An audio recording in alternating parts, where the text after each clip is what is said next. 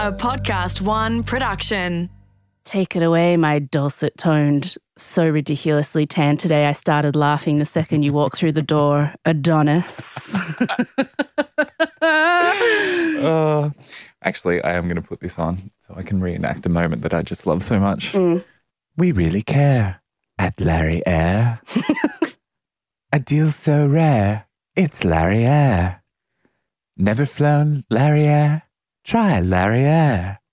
Larry Air will get you from there to here. Try one of our in flight meals if you dare at Larry Air.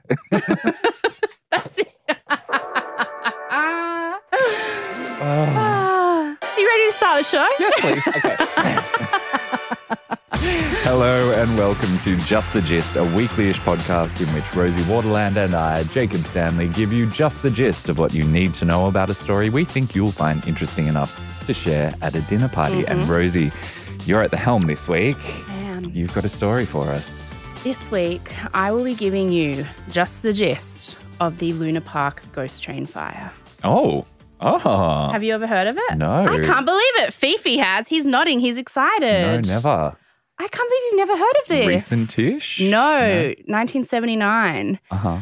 my mum used to tell me about it when I was little, and Mm. it made me terrified of ghost trains, or like more terrified of ghost trains. Mm. So in 1979, a fire broke out on the ghost train at Sydney's Luna Park. Mm. And by the time firefighters got the blaze under control, seven people had been burned alive, trapped inside, six of them Oh. children. And despite it being over 40 years now since the tragedy occurred, officials have never figured out how the fire started. Nobody's ever been punished. But the two most prevalent ideas around what happened Mm. are that it was a Sydney criminal, Abe Saffron, who wanted to take over the park, cause the Mm. fire on purpose, or that a devil horned demon named Moloch started the fire as part of a child sacrifice. I was so hoping there was going to be some sort of wild conspiracy nuts theory. So we're going to be touching on all of those. We're going to be going down a few rabbit holes. But this is such a famous Sydney story. I can't believe you've never heard of it. No. My mum used to tell me about it when I was really little. Uh-uh. Yeah. Yeah. Wow. Mm. Just a couple of weeks ago, in the lead up to Halloween, we were trying to watch a scary movie about a haunted house where, like, it actually turned into Yeah, a yeah, murder yeah. house. Couldn't watch it. Just could not. the thought of walking into a place like that or getting into one Mm. of those ghost train things, of intentionally being scared by an actual physical presence near you, I could not do it. Ugh, I tried okay. it once in my life and it was Really? enough. Yeah. Interesting. Yeah. At a carnival at Edelong. Okay. Yeah, Anyway. because there are there those really B grade ones where like just people run out with masks on and touch your head Yes. and and like it, it's the cheapest scares are usually the best ones. Yeah. I think. It was powerful. It was effective. Mm. Definitely memorable. Well, anyway, before we get to that. Breaking news, a breaking news. I got the scoop, a see, extra, extra, read all about it, a breaking news. Now, there's a lot going on in the world this week, hmm but you know that breaking news always ends up being the things that I think are most important Yes. to tell you about. Mm. And the thing that I have found most important this week, the biggest, most pressing headline, is that Mario Lopez is starring in a Christmas movie sponsored by KFC called A Recipe for Seduction, in which he plays Colonel Sanders.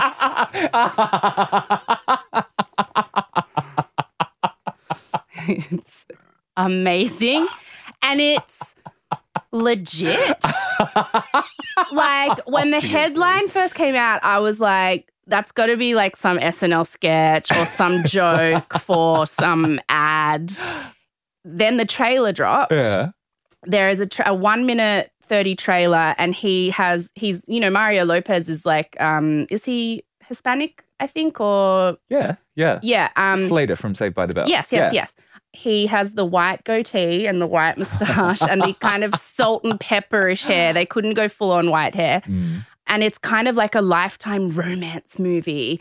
And he moves to this mansion to work for this rich family as their chef, as their new cook. Yeah. And he has this secret recipe that he thinks is going to take over the world. and the daughter of the family is meant to marry this rich guy from town, but she falls in love with Colonel Sanders. and then there's murder and intrigue and jealousy. And it's a legit, they're calling it a lifetime mini movie. So I, I'm not sure how it's probably about 40 minutes or something. And I think they've tricked onto that perfect level of irony in marketing, like we've been talking about total landscaping, where the um, funny press conference Yeah, was. yeah, it's yeah. like if you do something that is so ridiculous, but release it seriously, more people are going to ironically love it than if you'd just done a regular boring thing. Yeah, for sure. This is a movie about Colonel Sanders, a lifetime movie about Colonel Sanders falling in love with someone while he develops the secret herbs and spices. and he's played by sexy Mario Lopez. it's got everything. Do Is it- you wait? Let's. I'm going to play you the trailer right now, Okay. just so we can get your reactions. Just hold tight, everyone. but I strongly suggest you go and watch it yourselves. Doing? A lifetime original mini movie. You don't answer my proposal, and now you're not answering my call. I think I'm falling for the new chef.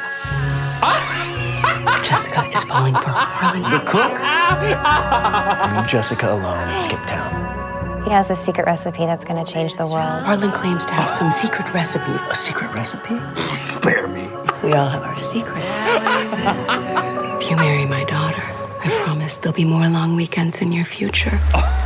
Mom, I have to tell you something. We have a problem. Secret's out, chicken man. I'll take care of this. Ruining everything! Who the hell are you? Harlan Sanders, the new chef. Mario Lopez is Colonel Sanders in a recipe for seduction. Premieres. December 13th at noon. Crying. Only on Lifetime. Presented by Kentucky Fried Chicken. Not the most genius bit of advertising? Like, it's clearly just all to advertise KFC, but I cannot wait to watch that. It's going to go down in history as one of the so bad it's good movies of all time. They're so, so, so smart. So And smart. I think we are witnessing the birth of a whole genre because the other one that this reminds me of is the Mel Gibson vehicle, The Fat Man. Yes. Have you seen yeah. the ad for that? Where Yeah. it was the same situation where everyone was sharing it with each other, asking the question, is this real Yeah. or are we being punked? Wow. Thank you so much for that. What a treat. What? You would love that. so that's my favorite breaking news of the week, pretty much. Um, I had some others, but nothing's going to top that. the amount of times they use the word secret in the um, the trailer. Hi, I'm Harlan Sanders. I'm the new chef. Everyone has their secrets. And then that's he's tied up in a chair. There's a knife. Like there's a scary knife. It's oh guys, you've got to go watch it. A recipe. Oh. what is it called? A recipe for seduction. A recipe for seduction. Mm. But seduction has like a knife slash through it, so you know that there's some sexy amazing. danger happening.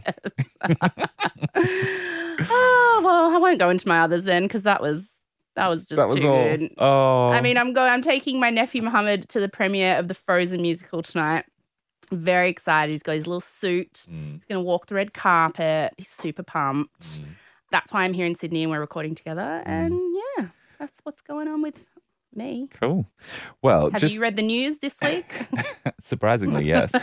and I've taken a similar approach to you in the sense that I've just cherry picked one thing, which is similar in a way that it's kind of like you've got a company that's punking people and it's made Mm. headlines because people don't know whether this is being done intentionally or not.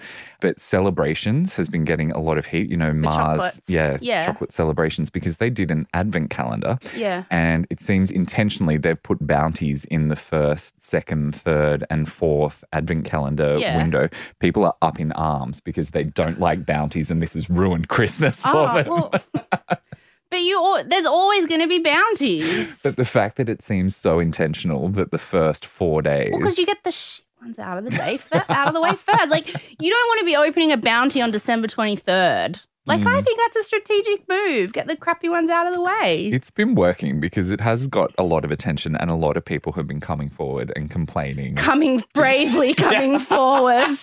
Stepping out of the shadows. That their eight dollar advent calendar, has four bounties in a row. but they're so outraged. They're saying this is not funny, and I definitely won't be buying this ever again, and I won't support your company because you've inflicted these bounties on me.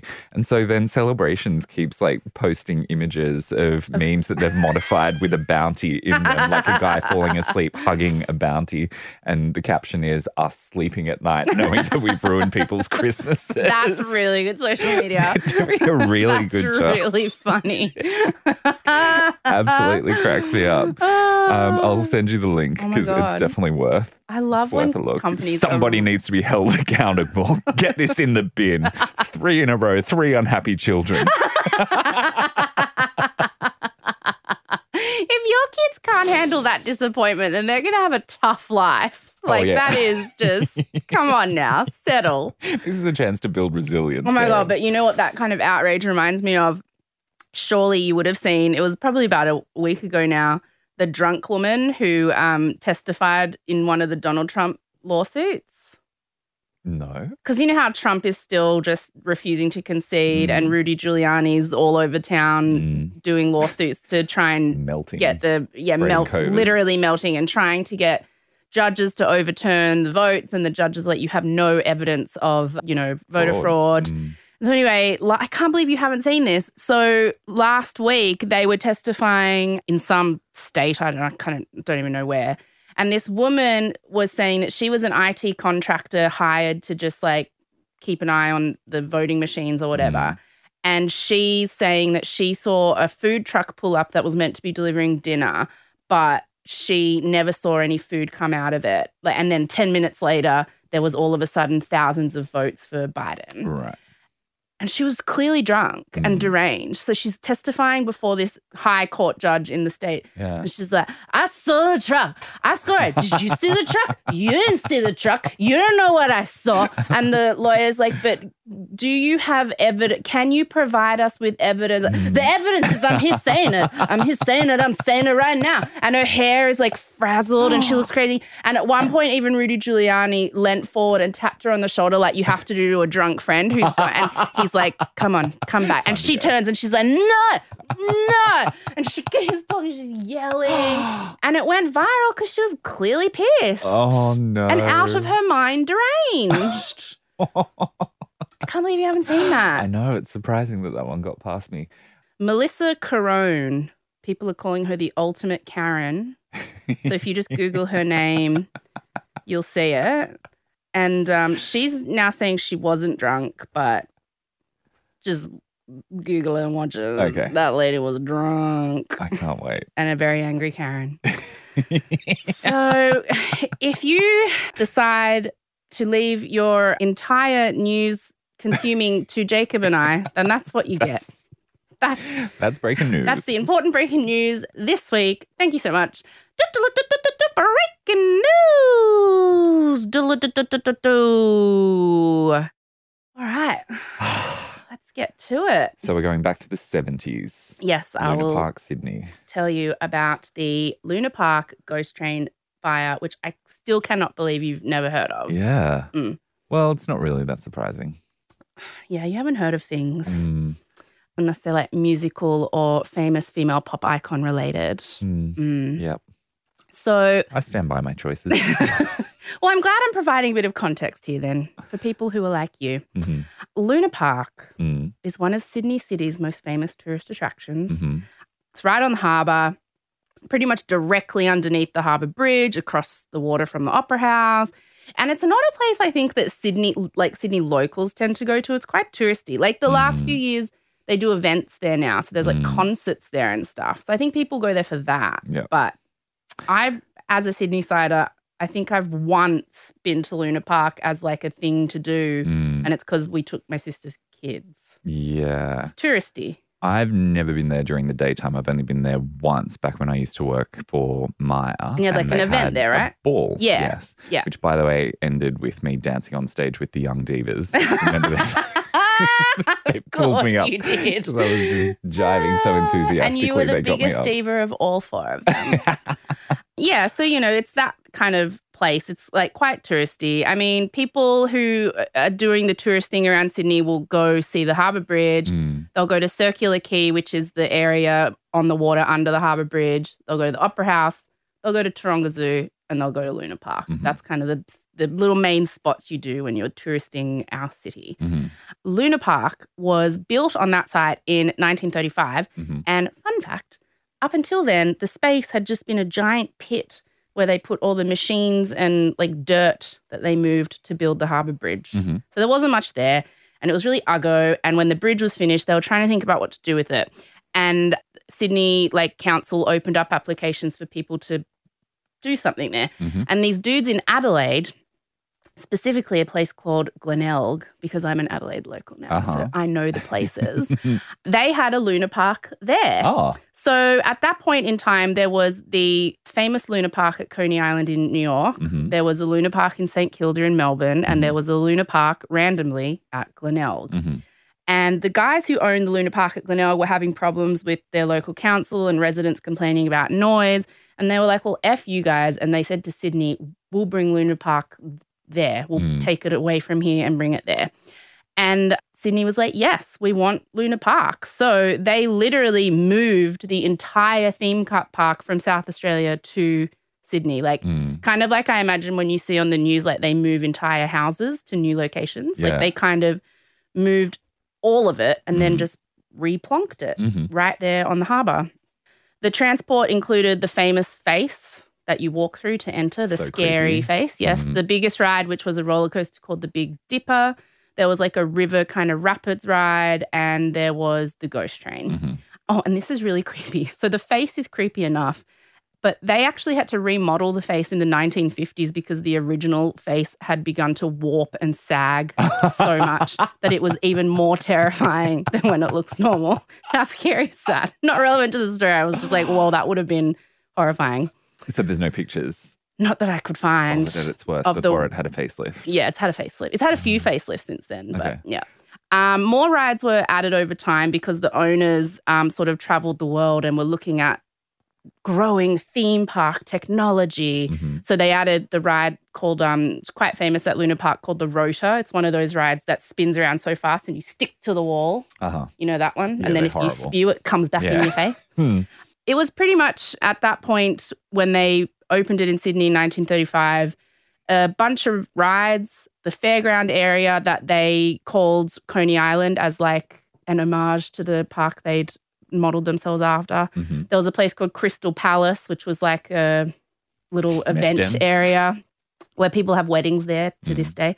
And then just a bunch of arcade games and little food areas selling hot dogs and stuff. It's like a fair. Mm. Like it's like one of those theme parks that isn't a big Disneyland theme park. It's just a little it's kind of dodgy one. Carnival-ish. Carnival-ish, Yeah. yes, yes. It was open nine months of the year. So it shut over winter for three months every year to do like necessary upgrades and maintenance and painting and whatever. Mhm. And so it went this way from when it opened in Sydney in 1935 until 1972, when the dudes who had originally opened Luna Park just some of them were dead. I think there was one left. He was really old, and they Mhm. decided to sell Mm. they um, sold the land to this major company called World Trade Center Pty Ltd. And I did look up if it had anything to do with the World Trade Center Yeah. in the US, but it doesn't. There's a lot of companies and places called World Trade Center. Really? Yes. Okay. So, but you know what's really creepy? And I know this means nothing, but this morning when I was typing in to Google World Trade Center Pty Ltd, just because I wanted to do a, a final check if I could find anything, Mm. my computer just immediately died. Oh. Oh. I was like, wait. Shut down by the feds. Yes, I don't know. But anyway, so, but I did eventually sort of, I kept digging and I found literally a hundred companies called something like that. Mm. So it, I think it's just what it was called. Yeah. So they took over the license and the land where Luna Park was in 1972. Mhm. And they wanted to knock the park down completely and build a bunch of high rises. But at this point, the park had been in Sydney since 1935. It had been a major attraction for like servicemen during World War II. It had become an iconic part of the city. It had been there for almost 40 years at that point. And so the council stepped in and, and they were like, Luna Park is a Sydney icon now. Soz, like, we're not going to let you knock it down and build mm. high rises. And so the World Trade Center PTY Ltd were like, ugh, like, we don't want this stupid theme park. Like, we wanted to build skyscrapers and stuff. And so they don't give a shit. Mm. Like, they they just want to make money. So the first thing they do is get rid of the nine months on, three months off system. They're mm-hmm. like, every day of the year. Like, we're mm-hmm. not losing money. They don't want to spend money on necessary upgrades that are needed that the mm. previous park owners generally did every year. Mm. And I mean, at this point, the park was built in 1935. It's kind of dilapidated and a bit crap. Mm. So it needs a lot of tender love and care, mm-hmm. so to speak. And then they decided, okay, well, if we can't build skyscrapers and they're going to make us keep it as Luna Park, then let's gut Luna Park and turn it into like a modern Disneyland park. So they mm-hmm. were going to go around and just get all the coolest rides, the coolest stuff, up the prices. And so then all the rides that were there then, they were like, oh, we don't give a shit about them because we're going to knock them down. So they were just like, they're just placeholders until we put something here that can make money. Mm-hmm. So they just weren't doing anything to take care of the park, keep it maintained, keep it safe, nothing. Mm-hmm. And so that's where things are at when in 1979 the ghost train fire occurs. And so this is where I wanted to ask you if you've been on a ghost train, but you told me before yes once and you'll never do it again. It was a haunted house or a ghost train? I think it was a bit of both. There was part that you had to walk through, and there was part Yeah. where you actually had to sit on something that took you, Mm. yeah, as a little train. But it I was so ramshackle. Like, it- very much the ones that you go on at like the Easter show or at local town, like the Sunny Coast Fair or whatever. You, I don't know what you have, but like it's very much like um, you've got the front facade that always has. It's usually got like it or Pennywise or something painted on it. mm, And then the doors to enter and exit are right next to each other. So, and you get in a little car that goes on a train track and you go through the entry doors. mm, And then in the back, you go around a maze of tunnels. And there's just a bunch of shitty things in there. Like, you know, some people will literally run and touch Yeah. you or. That's the worst part. Yeah. When the animatronics jump out and lightning flashes Yeah. and there's a smoke bomb that goes off or something, that's tolerable. Yeah. But when a stranger runs their fingernails through your hair, you don't forget something like that. yes. And so you go in there, usually takes what, five minutes or less? Mm, and then you come out the exit doors which are right next to the entry doors and then it's and that's it Yeah. so that's what that's what all the ghost trains that i've been on have been like i'm assuming this one was quite similar in design.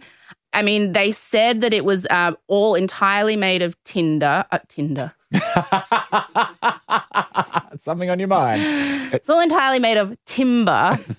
Um, it was still pretty much exactly the same as it had been when they built it in adelaide in the 30s and then brought it over. Mm, Um, it was all wood. The roof was corrugated iron, so it was like an oven. mm. Most of the animatronic things were literally made of like paper mache and stuff like that. Yeah. Like it was old. Yeah.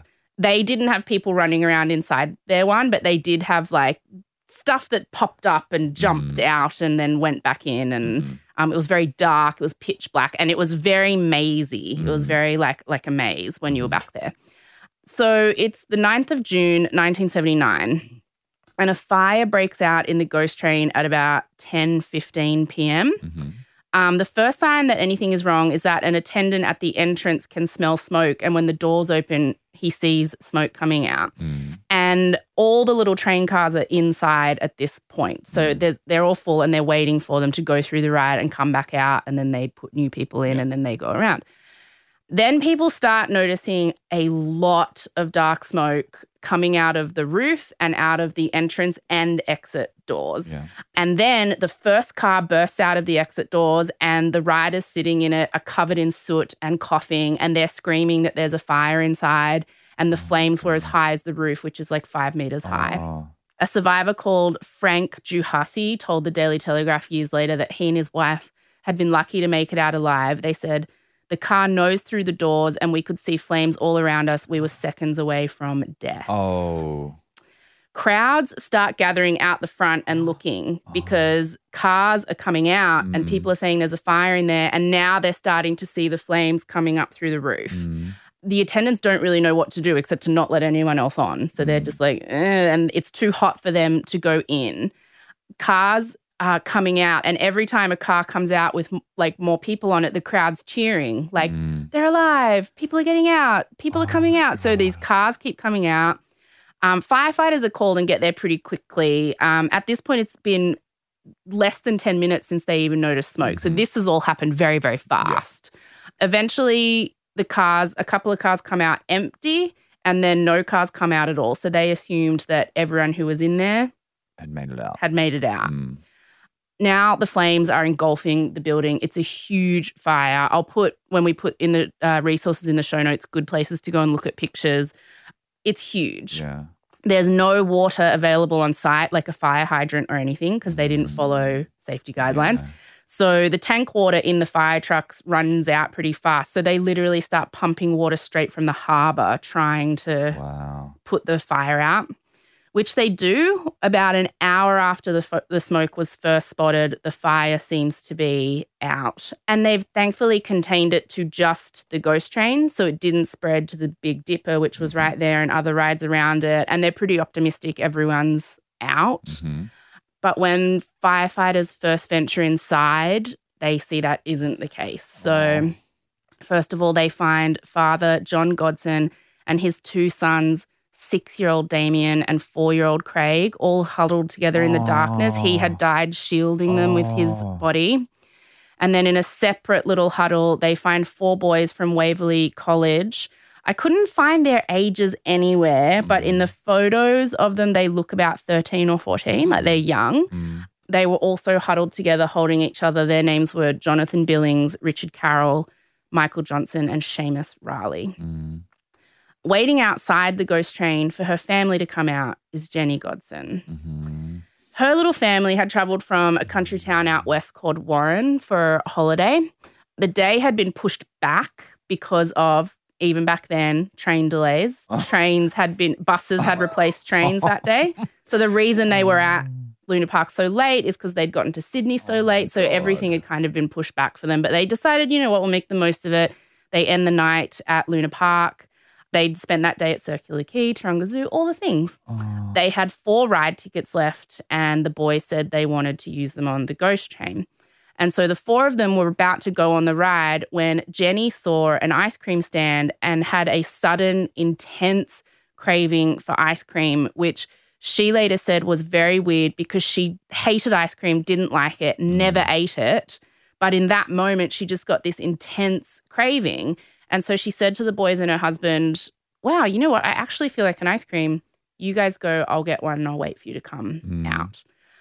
She noticed commotion and crowds like within a few minutes Yeah. and she walks over. She could she said she could hear screaming coming from inside the ghost train that clearly wasn't just people on the ride having fun. It was like Mm. a different kind of real fear screaming. Then she saw the smoke and she gathered outside the front of the ghost train like everyone else. And she saw the cars coming out and people cheering. And she's just standing there with her ice cream, like, okay, well, they'll come out. My family will come out. You know, the firefighters arrive and she just keeps waiting and waiting. And then no more cars are coming out. And she's trying to get the attention of a firefighter, but they're all busy. And then finally, when the chaos kind of uh, slows down a little, uh, it's been about an hour. She finally gets someone's attention, and that's after they've been inside, and they mm. pull her aside and say, "Your fam, we found your family oh, inside. they didn't come out." Mm. Um, she hadn't noticed that the whole time she was standing there, another young boy was standing waiting next to her, and his name was Jason Holman. And he had been with the Waverley College boys. He was their friend, mm. and he was sitting in the car directly behind them, and he had made it out, and they didn't. And now he was waiting alongside Jenny, and they were the only two people who still had people inside. Mm. And here's the awful thing these people died because they got out of the train cars. That's what I was gonna ask. Yeah. Oh. Because Jason was in the last one and he stayed in his and he came out. Mm. If they had just stayed on the cars on the ride until the end, they would have got to the exit doors. But at one point, John Godson decided to climb out of the car with his sons to try and make his way to safety. The Waverley boys had been in the car behind him and thought, well, if he's going, we'll go. Yeah. And Jason, who was in the last car by himself, said it was really dark and smoky and he couldn't, he didn't know what was going on. So he just stayed put and then he came out. And that makes sense to me. You're in this enclosed space, it's dark, it's scary, you know there's a fire. Mm. You've got your two little kids with you. You are like, I'm not sitting here waiting to die. Mm. Let's go. Yeah. Like, don't you think? Absolutely. But then, I mean, anyone who's been in one of those things will understand it's really disorientating because it's super dark, it's super loud, lights are flashing all Yeah. over the place. You can see flames. It's going to be really hard to work your way back to the entry point. Or I guess that's true.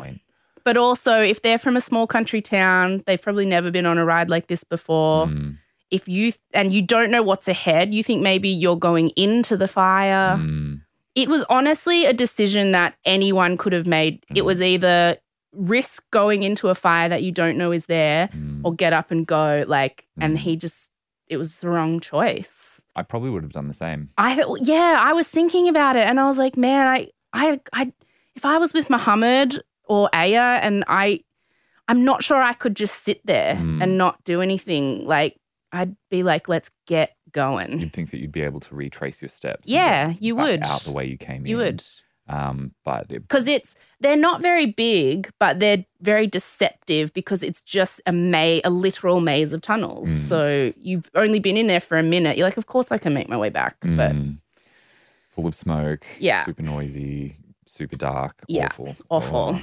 So by the next day, photos of the ghost train like remains because it was decimated in the daylight. It like showed that it was just completely destroyed. Like you see the photos, it's just how it's how anybody made it out. It's Mm. crazy that it, it was a fire that was only an hour. Um, Luna Park was immediately closed for an investigation into what happened. Mhm. So what did happen, Jacob?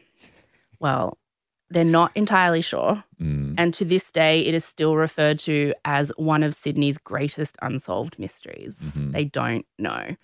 So, a coronial inquiry found that a fire had started somehow, hmm but they didn't know how. hmm They ruled out that it was an electrical fault or a fault with the wiring on the ride. So, they could rule out a, things, a few things that it definitely wasn't, but they didn't know what it definitely was. hmm Um, they did find, though, the inquest did find, though, that while they couldn't determine how the fire started exactly, they could determine that it got as bad as it did because of negligence on the part of Luna Park management. hmm So they had ignored recommendations a year earlier to install a sprinkler system throughout the ride. Oh, you're kidding. They had ignored recommendations to provide better lighting inside the ghost train for emergencies. So when there's an emergency, Mm. turn off all the ride stuff and turn on floodlights, Yeah. maintenance lights to Mm. help people get out. Mhm. They said that the fire inspector guy who had done that inspection to give recommendations a year earlier said that he did a walkthrough when the maintenance lights were on Mm. and it was still so dark that he could barely see where he was going. So the Mhm. maintenance lights were even no help Yeah. to anyone. A couple of months before the fire was the deadline for them to have put all these safety measures in place. Mm. But they applied and received a 12 month extension because they hadn't done it yet. And the only condition was as long as they promised to keep a staffer inside the rides at all times in case an emergency happened, which they didn't do. They just said, well, we've got someone on the front door. So, Oh, wow. Yeah. despite all of that, Mm. the coronial inquest found that although Luna Park management had failed in their duty of care to patrons, Mm. it didn't meet a high enough level of negligence to be considered criminal negligence. So, the only punishment they received was having the Luna Park license taken away from them. That's it. The thing they didn't want in the first place. Mm. In 1987, there was another inquiry to try and figure out how the fire started, Mm. and that too ended with no conclusion. They don't know. They've never been able to know. And so, when there's no confirmed story, rumors start to swell. You know that people love to fill a vacuum. Mm. And so, this is when people started talking about Abe Saffron, Mm. who is like this quite famous underworld Sydney criminal figure who ran a lot of like clubs in King's Cross and venues where dodgy things happened. He had been pestering the owners of Luna Park to take over the park for quite some time and they kept refusing him. Mm-hmm. And so people started speculating that he had the fire lit like as arson in order to have the Luna Park license taken away from those owners so he could then Purchase it. purchase it. Right. Apparently, like, you know, it was the kind of thing where it was done late, nobody was meant to die. He had no idea that their safety measures were so bad. Like, right. He always, like, kind of proudly admitted to things he had done. And so Mhm. people said, well, yeah, but the only reason he didn't admit to this is because seven people, including six children, died. Mhm. In 2007, his niece came out a couple weeks after he died and said that um, he admitted that he had done it privately. Mm. But then a few days later, she freaked out and backtracked and said she was misquoted, Mhm. which the paper she gave the interview to insists she wasn't. Mhm. So a lot of people think she said that. And then the surrounding family was like, shut up, girl, Mhm. and made her take it back. You'll end up swimming with the fishes. Exactly. Right. hmm Swimming with the fishes. Sleeping with the fishes. Sleeping Sorry. with the fishes. Don't they say swimming? I don't know. Go swimming with the fishes. So anyway, Yeah. you wear lead shoes at the bottom of a lake. Is that what they Mhm. say? I don't know. the harbour. but Yes. yeah. So there's that theory, which is still quite prevalent today. Mm. Then there is the other theory, which is the very strange one. And at first, when I heard this, I was like, this is really horrible that people keep going on about this because it must be so painful to Jenny Godson. But she's actually one of the people who brought it up publicly and says she can't rule it out. Uh huh. So, a few months after the tragedy, Jenny had lent her camera to a friend. Mm. And when that friend went to get the pictures developed, there were still some pictures on the roll of film from that day, the very last pictures taken of the children. And there was a really weird photo of six year old Damien that she did not remember taking. Mm. So he's standing, smiling at Circular Quay, and there is a shirtless man standing over his shoulder with his arm sort of ominously on him. Mm. And he has cowhide around his shoulders and a demon mask with devil horns that kind of looks like it was made out of some kind of real animal. Like it's a really scary looking pagan esque costume of like a, they call him the devil horned man. Mm. Do you want to see? Yes, please. Oh my God. That's the last photo ever Oh. taken of her son. Oh. Yeah. It looks like Jason Voorhees. Yes, slash Friday that guy from Halloween. Michael Yeah, Myers, but as dark. a as a demon. Yeah, with Hellboy horns. And this was at Luna Park. That was at Circular Quay before so- they headed over to Oh, Luna Park. He's like a performance artist. well, yes. So she couldn't remember the photo being taken. She did remember at that day at Circular Quay, there's lots of buskers there. It's kind of like Times Square in New York. There's people dressed up, there's people, you know, doing funny things. She could remember there was a folkish group of people doing a bit of a parade Mm. and that this scary demon man had kind of come up to them and demanded to stand with her son Mm. like and she was just like "Mm, whatever but she'd completely forgotten about it until she saw this photo Mm. the photo was released publicly and people started saying that the devil horned man had a striking resemblance to moloch which is the biblical name of a canaanite god Mm. associated specifically with child sacrifice through fire oh my God. And if you look up Moloch Oh. right now, you will see that I swear to he does look like Moloch. It looks like this guy's dressed as Moloch. Yes, I hope you've seen the full length version Yes, of this yes, yes. picture because he's wearing a leopard skin loincloth. Moloch was also, I think, a demon on Buffy at some point. M O L L. M O L O C H. Oh. It looks the same. So that's when people were like, this was some kind of sacrifice, and he had like chosen her children earlier in the day.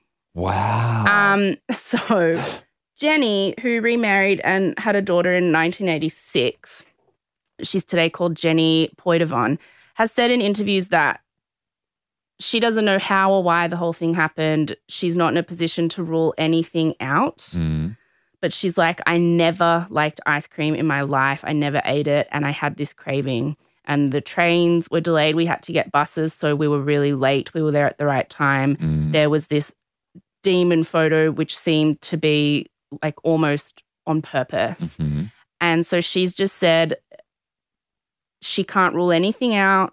Over the years, men a man called her a few times and says he knows for a fact that people were setting off firecrackers, and she, people have contacted her with all kinds of Mm. crazy things. But she just says no matter why it happened, she thinks it was fated to happen. It was fate that it was going to happen that day, and there's nothing she can do about it. That's what she says. And that fate saved her for some reason by giving her an ice cream craving. Well, I don't know. She hasn't explained that. In an interview with the Daily Telegraph in 2015, she said she just doesn't know what to believe anymore. But for the sake of her health and mental well being, she had to let it go. Mm. For years, she campaigned to get justice, for someone to get blamed. Mm. They never did. She says, To this day, I still believe that there is someone out there that knows the exact truth. And I don't believe justice has been done in terms of what truly happened there that night. We'll have to agree with that. Yeah. If no one was actually held accountable. I mean, that is I such think- criminal negligence. I think thinking that it's fate is not so much I was saved. I think thinking that it's fate may be a way of handling your grief. Like there's Mm. nothing I could have done. You know, a series of events were set in motion that day that the day was going to end that way. yeah, yeah, That would, I mean, I can see people reaching for that. yeah. The brutality of ugly reality living here on Earth is often too much for people, and so they then just retreat to the supernatural. Oh, of course. That's why Um, people want to believe in QAnon and stuff like that. One hundred percent. Yeah. It's why when, you know, people want to believe that child abuse is because of a satanic cult and not Mhm. because, you know, something like 50% of children are abused by a male family Yeah. member. You don't want to believe that. Mm. You want to believe that there's rhyme and reason to it and that rhyme and reason is evil because then there's a chance you can stop that evil. Mm.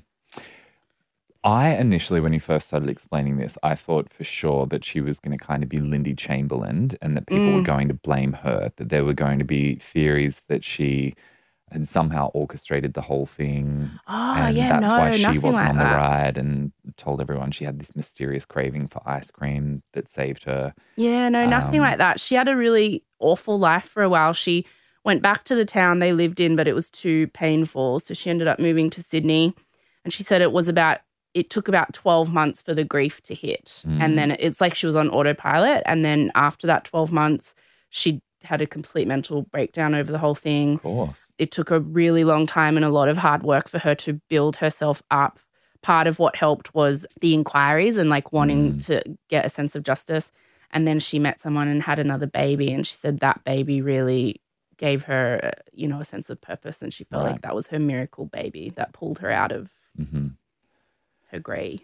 Okay, so I'm glad that she wasn't implicated. No. Um, but wow, what a tragedy to go through. That's so sad. Losing your whole family on what, just standing there with an ice cream going, what? Mm, and knowing that it was such a grim, painful Yeah. experience for them, so full of terror. Awful. So after taking Luna Park away from World Trade Center Pty Ltd, mm, Sydney Council started taking applications for other people who wanted to take over the park. mm, World Trade Center applied twice mm. Again, and Sydney was like, "No, go away. You're not getting it." so then they were like, "Okay." Mm, Um, a company was eventually picked. They bulldozed everything except the heritage listed face, uh, Mm. Crystal pa- Palace, and Coney Island. Yeah. And so they put in all new rides and it reopened again in 1982. So Mm-hmm. only three years later.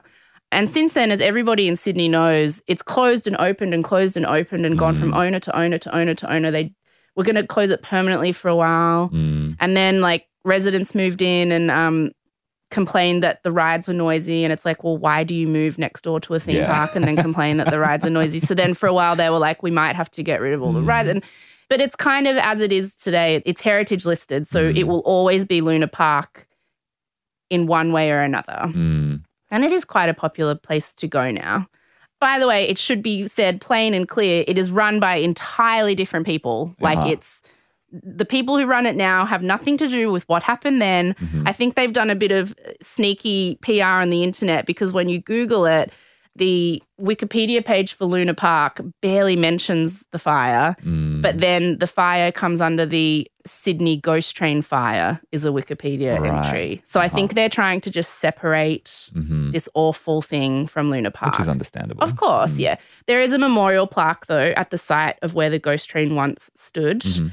And there's a sculpture in a nearby park at Milson's Point designed by Michael Leunig in honor of the victims John Godson, Damien Godson, and Craig Godson, and Jonathan Billings, Richard Carroll, Michael Johnson, and Seamus Rahilly.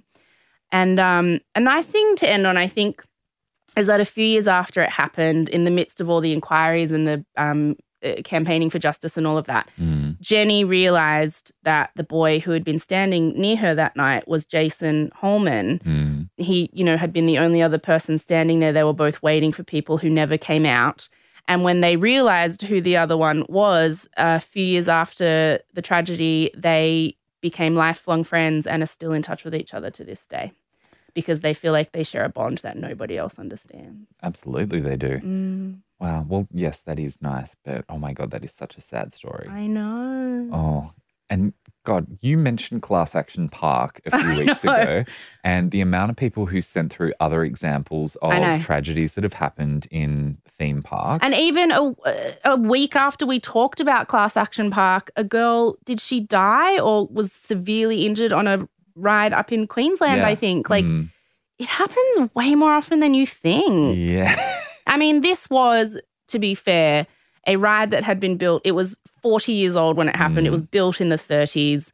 The company taking care of it was not following safety. Like, there was so much going into it. I mean, Mm. uh, what do you think happened at the end of the day? Well, it sounds to me like the thing was made of kindling. Like it was paper mache uh, surrounded by old bits of timber, of course. and a corrugated iron roof that would just make it an oven. Super hot. And, you know, all the different moving parts. Of course, there's going to be friction. Like it Mm. was just a powder keg that was waiting to go up. And Well, that's true. I mean, the thing though that they still can't figure out is how, but a lot of what I've looked at has said most the most simple explanation is usually what it is. Mm. A lot of people smoked back then. And a lot of Oh, people would have, yeah. you weren't meant to smoke on the ride, but a lot of people probably did. Mm. A lot of people, after going through, probably needed a cigarette at the end. And Mm. so then lit up as they were coming out, might have thrown a match. Yeah. Like a, a, most of what I've read have said it's probably something as simple as that. Mm. And the problem was that they had no measures in place to stop it from being bad wh- Mm. when it started. Yeah. Yeah. Yeah. I mean, it was sort of a perfect storm. It was bound to happen. All the different factors in place that, you know, Yeah. I cannot believe the World Trade Center people were not held more accountable Mm. for this. And that they tried to, they were like, what did they do? Just write World Blade Blender. Here's our application to get a Luna Park back. They tried twice. they put on glasses and a Yeah. mustache and came back again. And Sydney was like, no, you can't have it. Like, I can't even, it just, but it, yeah, and it was just negligence Yeah. and a whole lot of things. It was the perfect storm. And even, I didn't mention it, but um, about a month before this happened, there'd been an accident on the Big Dipper Mm. because this was June. So this is when the park was usually shut for maintenance, which they Mm. weren't doing. And cars on the Big Dipper came loose off the track. And so Mhm. they stopped there.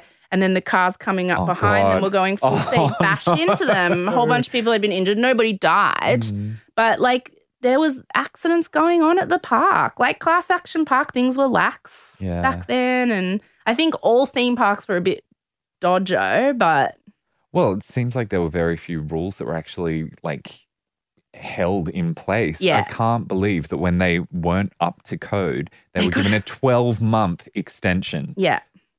and they, they were allowed to operate in those 12 months. And that was a few months before the fire. That was like, if they had said to you, no, you have to close until you've put in sprinklers. Like they had a hose at either end, like at the entry door and the exit door. But Mm. when the two attendants were like, oh no, they went to do the hoses, there was no water pressure. so the water pressure just went bloop, bloop. Like everything went wrong. everything went Oh. wrong. It's so sad. And it could have been like it was waiting to happen. It was a disaster waiting to happen. It was just luck, uh, depending on who was in there when it did. Like it could have been anyone, Mm. not even that day or month. It could have been years before. Like it would just took the right sort of circumstances. Mm. Wow. So they do still call it one of Sydney's greatest unsolved mysteries because they still have no definitive answer as to why it happened and no one was ever punished. Which is so hard to comprehend, but wow. I know. I can't believe you hadn't heard of that happening at all. Yeah, I'm surprised. It as was one of those spooky bedtime stories my mum used to tell me in Rhiannon that all these people had died in this fire and this ride. to put you to sleep at night. Yeah. Oh. And one of my earliest memories is of being on a ghost train with her. It can't have been at Luna Park because they haven't had one ever again since this happened. Mm. But it was somewhere. And I was petrified. I must have been two or three years old. And there was a man dressed in a gorilla. That was their thing, chasing you. Oh. But I just remember thinking, like, I'm going to, there's going to be a fire and I'm Mm. going to get stuck in here with this gorilla, like at the bloody Luna Park. and she took you into that. Yeah, it must have been the Easter show or something. Oh my god. But I will say, I love ghost trains. I love cheesy rides. Do you? Oh, I love them. Love them. They're so fun. What Cheap about thrills. one where you had to walk through? Would you do that? Yeah, I Yeah. love those. Oh. Mm. And I mean, ironically, I mean, it feels weird saying this after this episode, but they feel like safer, the safest kind of carnival rides because you, it's just you're sitting on a car going through a thing. Like, Okay. There's no chance that a- down. yeah, like you're not on a roller coaster that could collapse beneath you or all those horrible things you see. Like, it's just, hmm it seems the safest if it's not built in 1930 and run by a negligent company. Yeah, which hopefully there aren't many of them out there anymore. Yeah, not left. So Mm. that's it. That was just the gist of the Luna Park ghost train fire. And we give you just the gist, but if you want more, I'll put a bunch of stuff in the show notes. I actually found this one quite hard to research. There was a bunch of articles that came out in 2019 because that was the 40 year hmm anniversary. There's a great one by the Mosman Collective, um, which had a lot of really good photos. I listened to a few podcast episodes. I found this amazing podcast called Get Ready to Beep Felix Fairground F- Ups. And it's just all about this kind of stuff by an Australian girl. Uh-huh. Yeah. And she does a two parter on this, which was really helpful. Mm. But I couldn't find any documentaries on it. Like, I couldn't find any video content on it. It was Mm. mainly just articles and couple of podcast episodes. So Mm. there's not a lot out there on it. I feel like Sydney's tried quite hard to keep it just on the DL. Yeah, they don't want to discourage people from going to a Again, reiterate, not connected or affiliated with what Luna Park is like or run by today at Mm. all. They separate, not the same, not the same. Legally, etc. That's been made clear. Triple Well done. Stampies, no races, official verbal signature. Okay. Mm. Anyway. Stan will probably end up making a movie out of it. Well, I I'm very at least a documentary. Like, do you remember the um that like two part miniseries television event back when we used to have free to air television events on the Granville train disaster yeah, that had Paul? Yeah, Oh, the, I can't believe I remember. the day that. The, you remember the name? that had Paul Mercurio in it. yeah. I mean, I was a kid when it came out, so I remember thinking it was really tastefully made. It might have been awful, but Mm. um, that was something that really helped Australians realize how awful that had been. Mm, And I, I'm surprised there hasn't been a similar one about the ghost train fire. But mm. Get on it, someone. hmm, Mm. anyway, oh, I work in television. Yeah. I should make some calls. I don't know. Bags it. Bagsies. Um, that's awful. Okay. Um, all right. Well, bye. Catch us on the gram. Oh, oh, wait. Before we go, we are doing in January some Just the Gist live shows. And we're finalizing the details right now, but because we're pre recording our episodes over Christmas, we probably won't get to tell you about it. So just keep an Mm. eye out on our socials. We are going, we're just doing a few shows at 1st Mhm, just to see how we go, but we might be coming to a city near you. mhm. So keep an eye out for when tickets go on sale, which should be before Christmas. Yeah. Um, There's going to be a number, a duet. Oh. So there's going to be, we'll be recording a little episode each. Like we'll do, we'll tell each other each a short, a shorter story, just so it's not so long. And there'll also be, we decided we have to have a singing number. Absolutely. Whether you want it or not. yeah. it's to You're getting it. You're getting it. okay. Bye, guys. Bye.